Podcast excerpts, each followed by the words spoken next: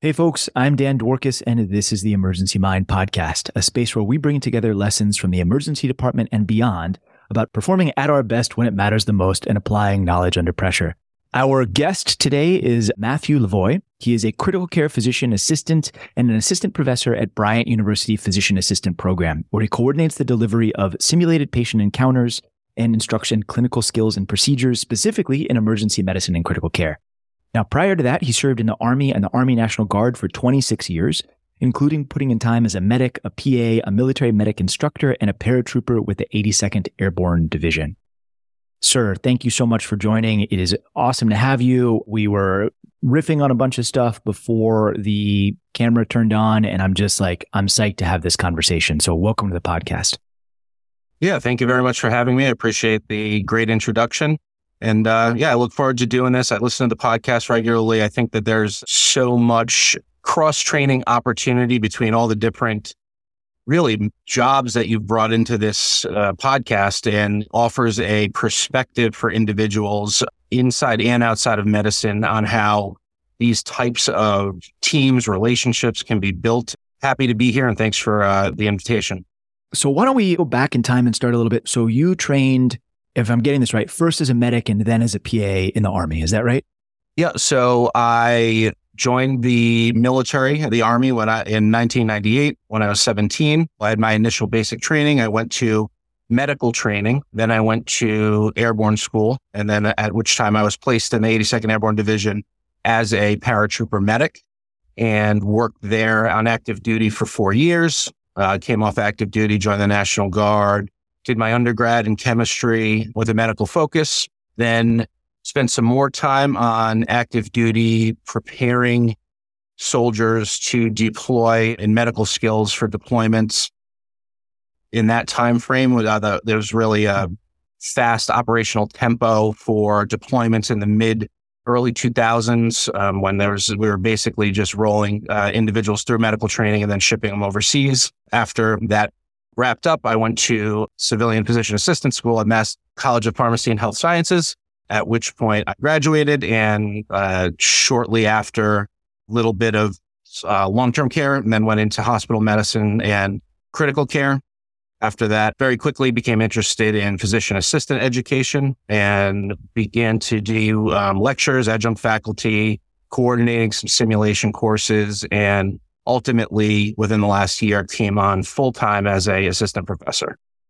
Interesting and varied career with all of the different mental models that you must have seen from the ones you inherited and were instilled with in the military to working in those different areas to now turning around the other side and, and teaching folks from varied backgrounds as well.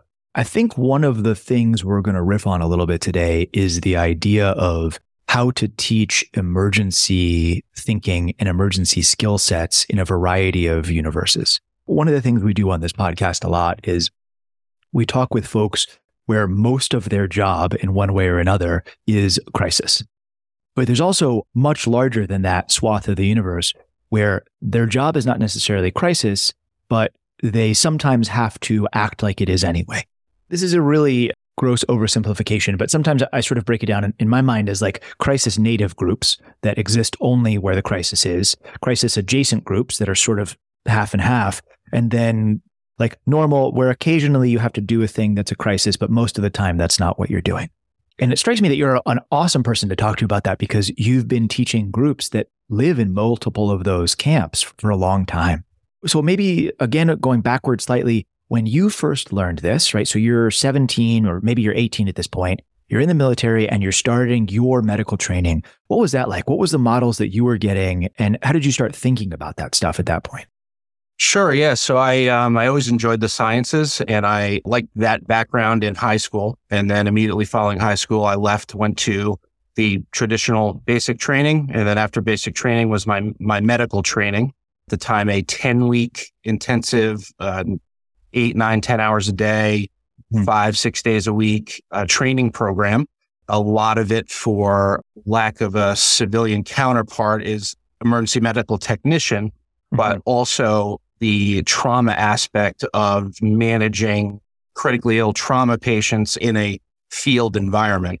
And that was the, the framework of the education. And very quickly afterwards, I was surprised how quickly I was becoming the subject matter expert among the people around me. And so I was assigned to infantry line companies in training with parachute operations. You have injuries and certainly multiple people, mass casualties that in some instances, depending on the, how sure. uh, the airborne operation was conducted, even in training and people with 20, 30 years in the military coming to me with my two and three years in the military and saying, okay, what do we need to do to save this guy? Like, do we fly him out? Do we evacuate him by ground? And it was very humbling and very quickly I had to figure it out. Did you self select into the medic path? Was that sort of what you had signed up to do? Yeah, so actually, a friend of mine when I was in high school was uh, interested in, and we were both science. We like science, and you know, we were interested in medicine to a degree. And he had ended up selecting medic right from initial entry, and so I had these. You take a exam for the military, and then I scored high enough, and if you score within a, a certain amount, you can select from a certain number of jobs. And so mm-hmm. I qualified to be a medic and was able to then select before I even left high school. Um, mm-hmm. I actually signed up when I was 16, left when I was 17, and was able to select for the medic track right out of high school. Had you been exposed to anything medical as a kid? Did you know what you were getting into in some sense? I mean, it's really hard, I would say, for any 16 or 17 year old to really know what they're getting into in just about anything, thinking mostly of myself at that age. But like the arc I'm going to eventually draw with this, right, is how do we start instilling the tenets of emergency thinking in folks early in their lives and early in their careers. You know, the sort of one two punch, hopefully, of that is these thoughts of like, well, were you ready for it? Were you uniquely ready for it? Or was there something that helped you start learning those tenets from the beginning?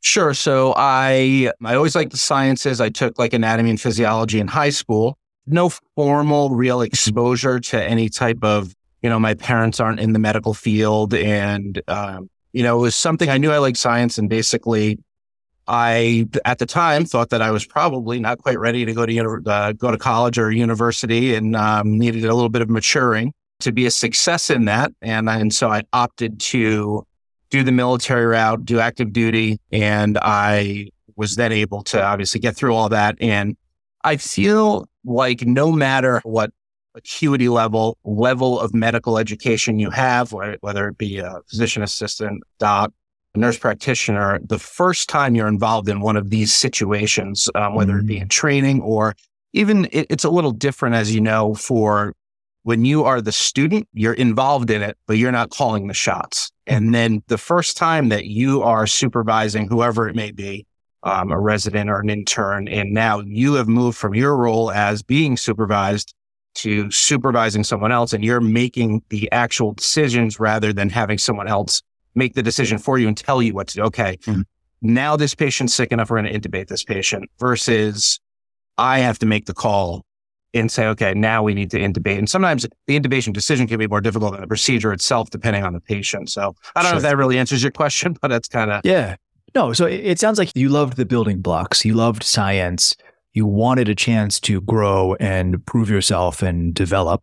And this was a logical sort of movement of that path and a great opportunity to learn a lot of these things. So you're learning the stuff, you're going through your 10 week program, you're starting to work with patients and manage casualties and do this on your own. And then at some point, you started teaching folks that were behind you in that pipeline, right?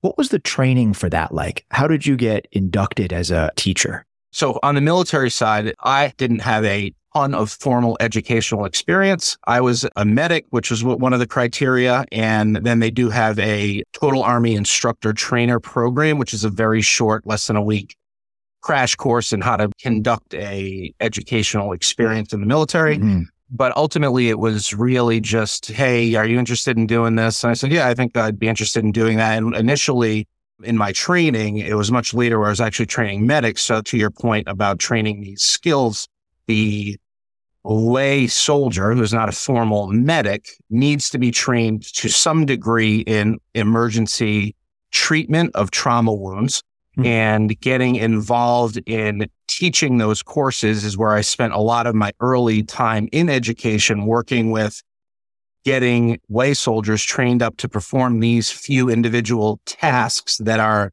deemed most likely to save a life in the event that they have this type of an injury that they need to treat.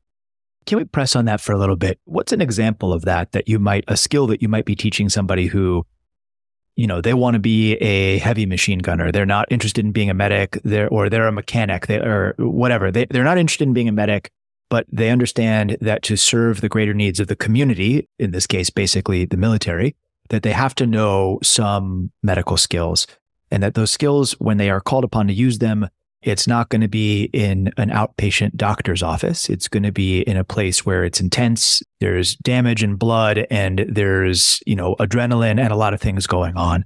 So they're basic skills writ large, done correctly in adverse circumstances. What's an example of that and how do you teach that?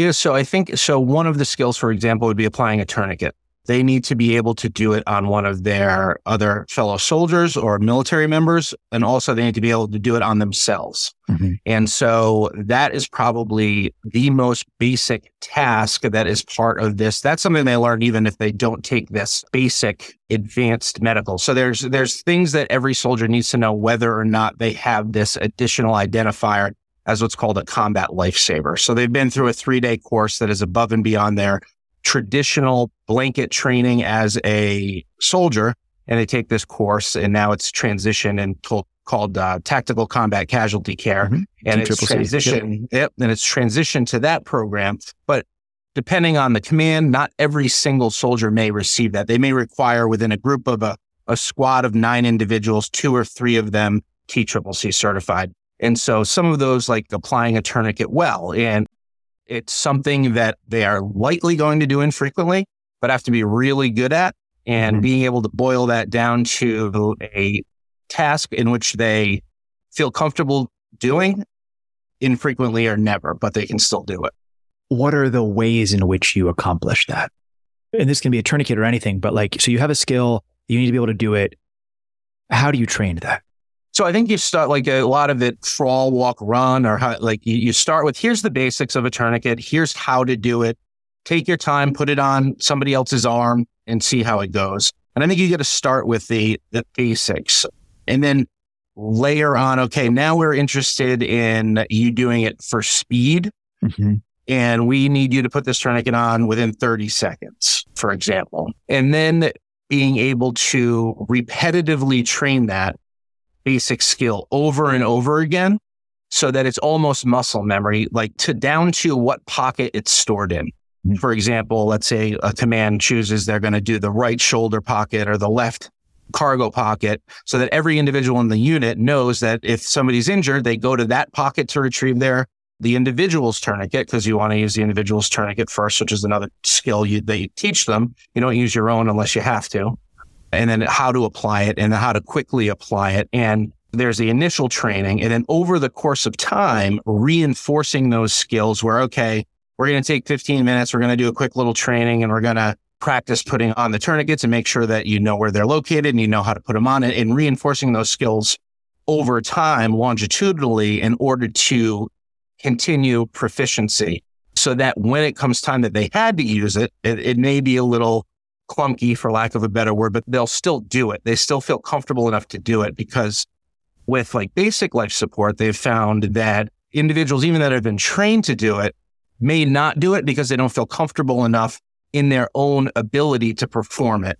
And kind of breaking down that wall and making sure that they both are comfortable with it, learning it, knowing how to do it, doing it over time repetitively, longitudinally, and then actually feeling confident enough to do it in the event that they need to do it, whether it's put on a tourniquet, maybe another skilled needle chest decompression, intubation, those types of things. And the difficult part is from the whatever training and whatever reinforcement to the, if there's a long duration between the time in which they learn the skill to the time in which they perform the skill, they may not do it at all because they don't feel comfortable or do it incorrectly to the detriment of the mm-hmm. soldier or the individual they're trying to save. Are you adding stress in at any of these points?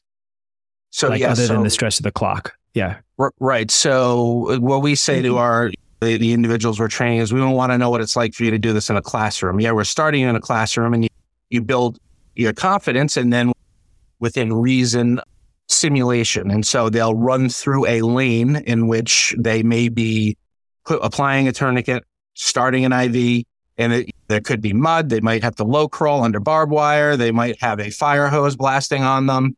And we don't want to know what it's like for them to perform a procedure in perfect conditions.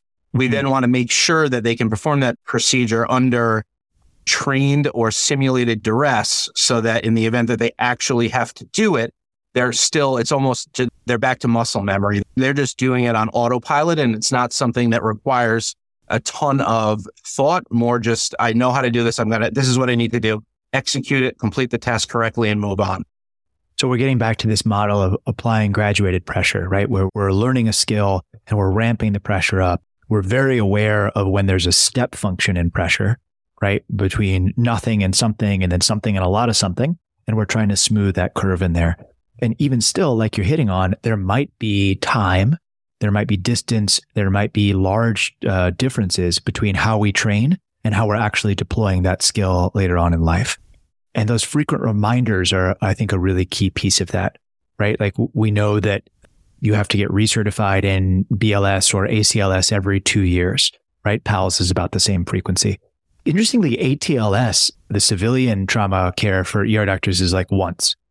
I'm not sure what to say about that. I, don't know the I don't know the logic of the science behind that. Maybe at some point we'll have somebody on who is one of the folks that built that to begin with. But skill decay is a real thing, right? And you're right that there are times when you could run into a situation where somebody who might theoretically know how to do something doesn't want to deploy that skill or doesn't feel safe deploying that skill in this kind of an environment, which is obviously what we want to avoid, right? We want the maximum number of people possible to have this baseline skill set. I would imagine that there's also a component in there in this baseline skill package of who and what to call for help. Is that right? Like when to escalate, when to bring in like advanced resources. Sure. And I think that it, the conditions dictate that to a degree where similarly in the ED, uh, if you're having a mass casualty or multiple codes coming in at the same time, typically the attending physician would be present if there was a single code and it was a the ED was kind of rolling along and there was nothing else critically going on. But then there's that opportunity where multiple people come in. So ideally, and I think this this may be some of the work of Atul Gawande, is that ideally you'd want the best person in the world at critical care and emergency medicine to run your code. Every single person. But that's just not feasible and no one's going to learn anything. You're never going to be able to pass that along unless you're training somebody else to do to be excellent, to be proficient at that role. I haven't thought about that sentence in a while. And I actually, I'm not sure I agree with that. I think I'd probably want the most skilled team, but not necessarily the most skilled individual. Sure. Right? I, I think like, what was I was reading the other day about, I forget if it was the HRQ or something, but they were talking about some of the regulations for hospitals around designing code blue care. And they had this sentence, which I happen to have in front of me here, that was really useful. Because cardiac arrest occurs relatively infrequently yet requires the highest level of skill and coordination to manage.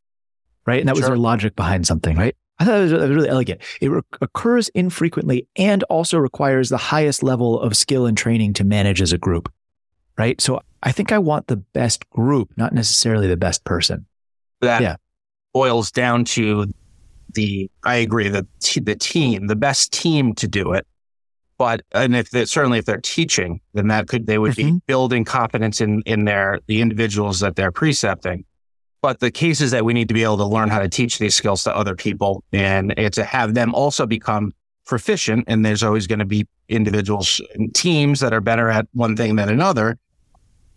There's a saying in the military that uh, you don't go to war with the army that you want, you go with the army that you got. And so training the, those teams to be able to be successful in doing the, whatever the skill be, maybe responding to a rapid response or a cold code blue or uh, something like that would be a thing like you talk about swarm teams and mm-hmm. how it could be difficult. You don't always know who you're working with. There's some interchangeability of the roles and every single role has people who are outstanding and every single role has people who may be underperforming and you need to work with the team that you have. So actually, so maybe this is a good opportunity to transition slightly because we've been talking a lot about sort of how you instill basic skills in a military universe. And now let's jump over to the other part of the world that you spend a lot of time in, which is the civilian medical space, specifically around PA education and, and training folks to be like truly excellent physician assistants. So what are some of the differences in thought patterns you see between the groups that, you, if any, between the groups that you're training there, right? Between somebody who's coming in to get basic TCCC or somebody who's coming in as a PA. Pretend for the sake of argument here, neither one of these people want to go into emergency full time. Sure. Yeah. So the military individuals have had some component of graduated pressure, as you would already, whether even though it's not specific for medicine, mm-hmm. they're comfortable being uncomfortable in most cases.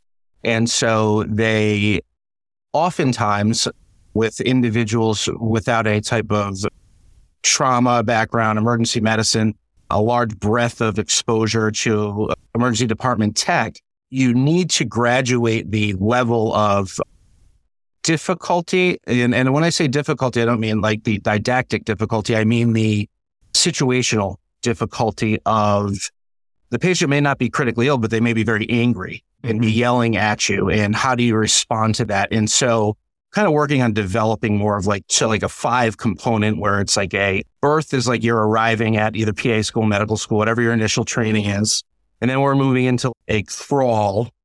And then we're moving into a walk and then like a jog and then a run. Because if you try and put the run at the beginning or the walk at the beginning, the individuals seem to not be able to handle that very well because they're now pressure is too great initially. And, I, and again, I'm talking about the situational pressure of sure they're not ready to run codes yet, but their patient is giving them a hard time or something like that. And being able to over time develop that comfortable being uncomfortable and a level of situational uh, adversity that they may not have been exposed to. And to kind of piggyback on that, we find that over the last two or three years, there's been, due to COVID in part and possibly social media, there seems to be a deterioration of face to face interaction with other human beings, whether it be even in a situation where the student for the first time is going in front of their peers to evaluate a patient in a small group in front of the faculty with no pressure.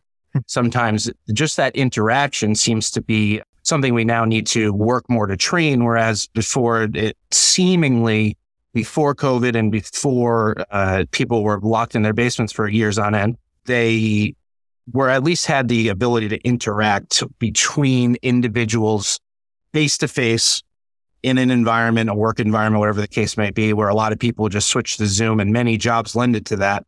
And they students who are matriculating now, we're still now we're kind of getting through like they've spent, and for me, it was like the benchmark, but where did you spend your undergrad? If the last two years of your undergrad were remote, I think you're going to require an additional component of instruction when you're working in your small groups, when you're presenting to faculty before we even consider graduated stress and or anything sure. like that. No, that makes a lot of sense. Okay, we have folks that are coming in and they want to be an amazing PA. Maybe they don't know what flavor of PA they want to be at, but they know they want to be a PA and they are starting to get some of the pressure that we all face in medicine. I think this is true, and please correct me if I'm wrong, but for most of them, they're not going to go on to careers where crisis is the majority of what they do. Yeah, I think that is, that's accurate. Yeah, that's correct. Really, for PAs, hospital medicine to a point, critical care, and emergency medicine, mm-hmm. it's infrequent that they would that would be all they are doing that sure. they are doing, that they're managing patients in an ICU setting, and it's there's somebody coding every day. Like right. that's unlikely to be the case. Even really any hospital, that's not usually the case unless it's a very large institution. I have certainly personally worked side by side with PAs in emergency departments. When I was a resident, I worked with them in intensive care units and in outpatient settings. And amazing folks doing damn good work and like extending their skills, extending my skills, and making the team better for their presence on it. But for a lot of them, they're not going to be in that crisis native group. They're going to maybe be crisis adjacent, or maybe they're going to be third bucket to be named later, probably normal, right? Where they're working in a in an office, and occasionally there's a crisis that comes up. but rarely. So, how do you teach those folks to think in emergency situations? They don't necessarily want it. It's not necessarily what they signed up for. There's not the underlying structure of the military where they realize that there's threat around them. You're sort of eliminating a layer of that, which is why I wanted to talk about the military role first. So, how do you do it? How do you teach them that? So, they obviously go through a didactic program of emergency medicine. And then in simulation, they begin to have opportunities to be a team member and a team leader in whatever the clinical scenario may be. So towards the, they, they have to build the groundwork of their medical knowledge before they can move on to doing running codes, that, that type of thing. One of the things that we're doing earlier is introducing ACLS earlier and reinforcing it more frequently throughout the didactic year, more with cardiology at the beginning rather than we are doing with emergency medicine at the end. And that way we can have that level of complexity with their patients throughout the entire term. And then it's putting them in the situation in simulation and making sure that they have an opportunity to lead their team, but also to be a team member. And so they rotate through groups of six and one of the individuals at each occurrence of the, it would be the lead and then everybody else would be the team member and they'd be responsible with assigning simulated roles where, okay, mm-hmm. student one, you're going to be respiratory therapy. Student two, you're sure. going to be access and work through them with that. And then certainly they complete an emergency medicine rotation in which they're exposed to varying degrees of emergency medicine in really critical care and coding and, and, mm-hmm. and those types of events. And it's can be challenging for some individuals who have difficulty under those stressful situations to train that piece. And their initial training is one thing, but then if it, how do you reinforce like that skill or that we'll call it ACLS or intubation over time, or it may be something that they're not doing very frequently, but maybe the only individual who has formal training to complete that task if they're on call or, or whatever the case may be. I actually think it's worth taking a slight step back because I really don't even mean like intubating, right? Like like intubating is a really fascinating whole sub discussion. Or honestly, even running a code, right? But I'm talking about you have somebody that shows up to you're a PA in dermatology or you're a PA in oncology or whatever. Somebody shows up to your office and like, oh, geez, and they like you give them a medicine and they become anaphylactic, right? And it's that kind of a thing where all of a sudden you were in one universe and now you're in another, right? And it's less about the skill maintenance of performing a task and more about switching your mind into crisis mode or I guess I should probably call this the emergency mind for continuity of what I'm doing. But, you know, you switch your mind into crisis mode and then you have to act in a very different way with different sets of things. Like the recognition, the alteration of behavior, the tactics it takes to do that. How do you train that? Because to me, that's in some ways harder than the skill set of like recognizing a rhythm on a strip and deciding whether or not to shock it it's challenging. And what I try to assure them is that by the time they've gotten through and they, they have the knowledge and they have the capability to react even at the, the basic level. So even if what, what I encourage them is that your basic life support, but before you even do that, getting your mind in the right mind frame to switch roles from I'm treating contact dermatitis to now I am coding a patient that is in cardiac arrest and get your mind right. Take that second to reset your mind and to settle your mind for the, the emergency mind. And everybody says just don't panic, but how do you not panic if you're if this is a situation that you're, you're never in? Everyone's like, oh, just don't panic, but oh, really okay, a, yeah. take a second to get your mind wrapped around it and know that you have what it takes to do basic life support. And then what we talked about, I think maybe before was, is that the confidence to execute it, even though you may not feel like you, you may, it may have been 23 months since your last basic life support refresher, but know that you have the knowledge and that you can apply it and then to go ahead and, and to do so to save that patient. What kind of after action reviews of M&Ms or hot washes or stuff like that are you all teaching the team there in terms of coming back from an event like this and sharing those stories with each other and reflecting on what that felt like and, and what that transition was like? Sure. So we talk a lot. They'll perform the encounter. Some of it may be the instructor's behind one way glass. The instructor may be in the room. And then afterwards, debrief the medicine piece. Well, well, well, it could have been done differently. What medications were given? What medications weren't given? How do we change that piece? But then also, how did you feel mm-hmm. when that happened? Feel unprepared? Did you feel, and what one of the, the, the skills a colleague of mine uses is dry erase boards around the room. And how did you feel during this time? And then go write a word on the board. Then people put a star if they agree with that, or if they have a new word that they want to incorporate, they'll put that on the board. And we'll then go through and say, okay, so some of you felt overwhelmed. Tell me more about that. Tell me what specifically did you feel unprepared, nervous, panicked? How do we kind of drill down into exactly how you were feeling? And were you able to set your mind correctly? Do you feel like it affected your performance? And then work with them to understand them what mindset you bring is going to impact how well you perform under pressure. Absolutely. I think you mentioned this before we turned the cameras on, but you were saying that the place that you're working, or one of the places that you worked, there's no physician coverage overnight. And so you're looking at an ICU that's run by the team of PAs, and that these are the folks who are called upon to do the codes, to do the intubations, to do the, the central lines, and to really rescue the patient in the middle of the night like that. How do you set people up for success with that? So I think that it is being able to, one thing is confidence and that mm-hmm. the, even if it's simulated initially, like you may not feel confident, but I sure. tell people that the attitude that you bring as a team leader, whatever role that may be, into the situation in this in this instance a code, you're going to set the tone for everybody in the room. And if you well, no matter what you have to do, if it's an intubation, chest compressions, you're you know, starting a central line and you're going to set that tone. And so if you come in and I try and be even more relaxed than I normally would be and say, okay, to your book and to some of your podcasts about, well, this isn't optimal, but here is what I would like to do. I plan on intubating this patient and maybe they're in respiratory arrest, but they're not in cardiac arrest. And I'll say, if I have the time, I'll say, here are the meds I would like to use for induction.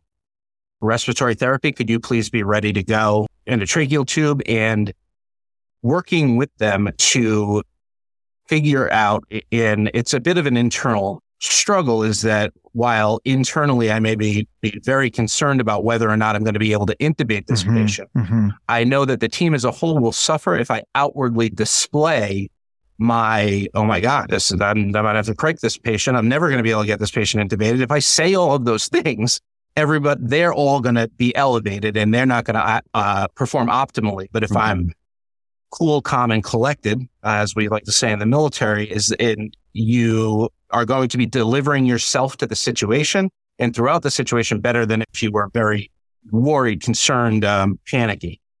Yeah.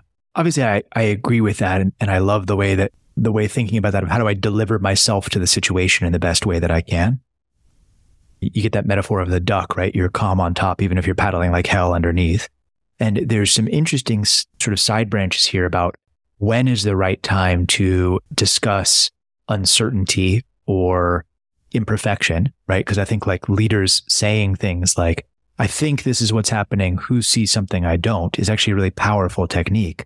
But there's a difference between that and like, ah, I don't see anything. I don't see sort of like one of those wacky inflatable car sales things, right? That's what sure. I don't want to bring to that situation. I am certainly better at that now than I was at the beginning of my training and even than I was at the beginning of my ER training.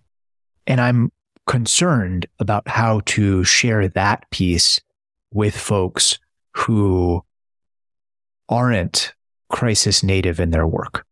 Concerned is the wrong word. I think it is a challenge, mm-hmm. right? Because I think the more times you find yourself in the dirt, metaphorically or actually, the better able you are to operate in the dirt. And part of that is sim. And part of that is though repeated exposures to it and realizing, okay, I survived this. I'm going to survive that, right? Here's what I'm going to build. Here's what I'm going to build.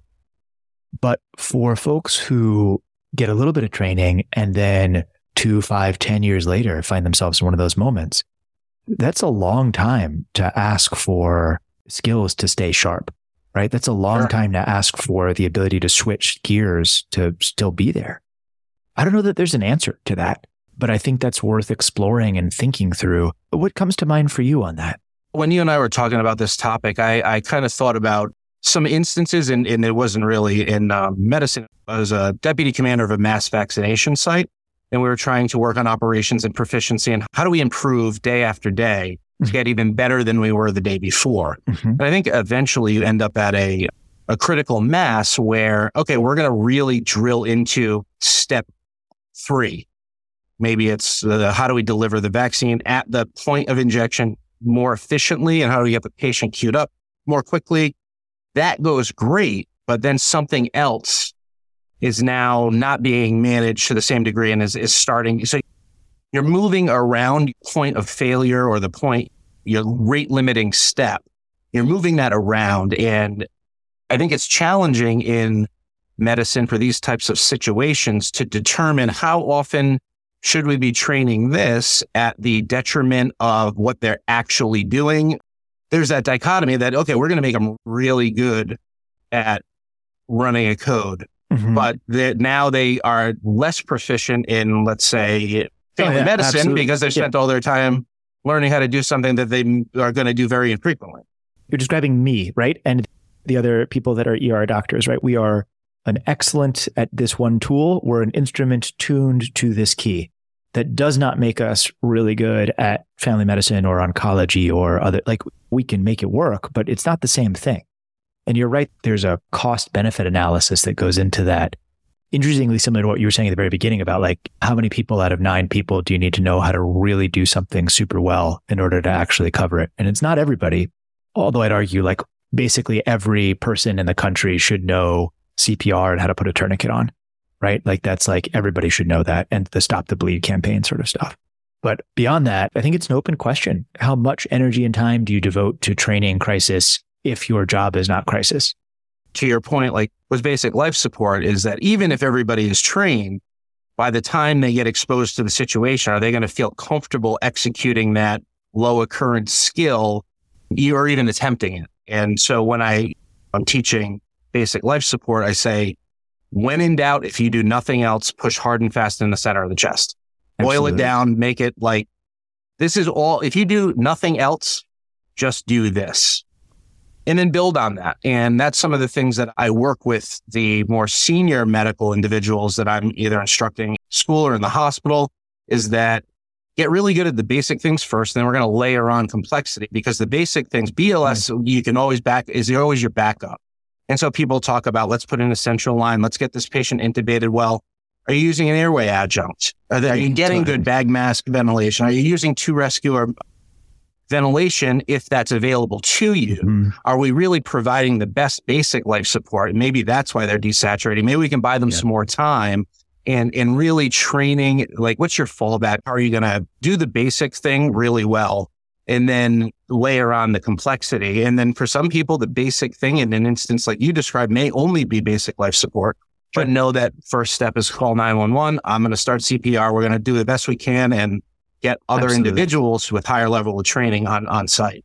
Yeah, allow the team to assemble. Use the seconds to buy minutes to let the team assemble. I think that's a very sure. a, a noble and worthwhile way to attack it.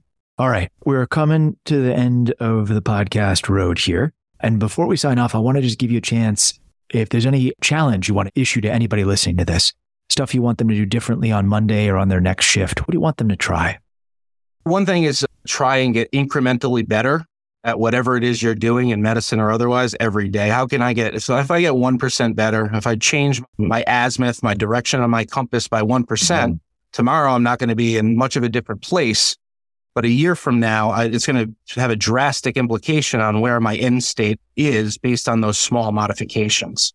And then one thing I tell my students, which is somewhat applicable to people in an emergency medicine setting or an urgent care setting, is in medicine, don't cherry pick your patients and then mm-hmm. don't cherry pick your projects. So if you always take a patient with abdominal pain and you're the abdominal pain expert, inside and out, what to do and make the diagnosis, you're never, it's, that's all you do. And you choose that, like, and let's say there's a four year old with a, an earache in the queue. if you want to get better, try train those. If you have the opportunity, go take the four year old with the earache, and you might not have any kids, And you might be terrified. For my students, I say don't cherry pick your patients. You're going to learn a lot from the other patients that you might not feel comfortable with, but get comfortable being uncomfortable and figuring out ways to put yourself in those situations so you can perform better in any situation that makes you uncomfortable. Awesome. Well, listen, thank you so much for coming on the podcast, for sharing your knowledge and your experience with all of us. Deeply appreciate it. Thanks a lot, Dan. Really appreciate it. Thanks for having me. Absolutely.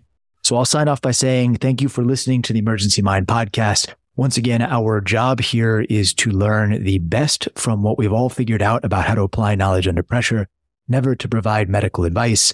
And anything I or my guests say are our own opinions, not those of the folks and teams that we work for or with. And with that, good luck out there.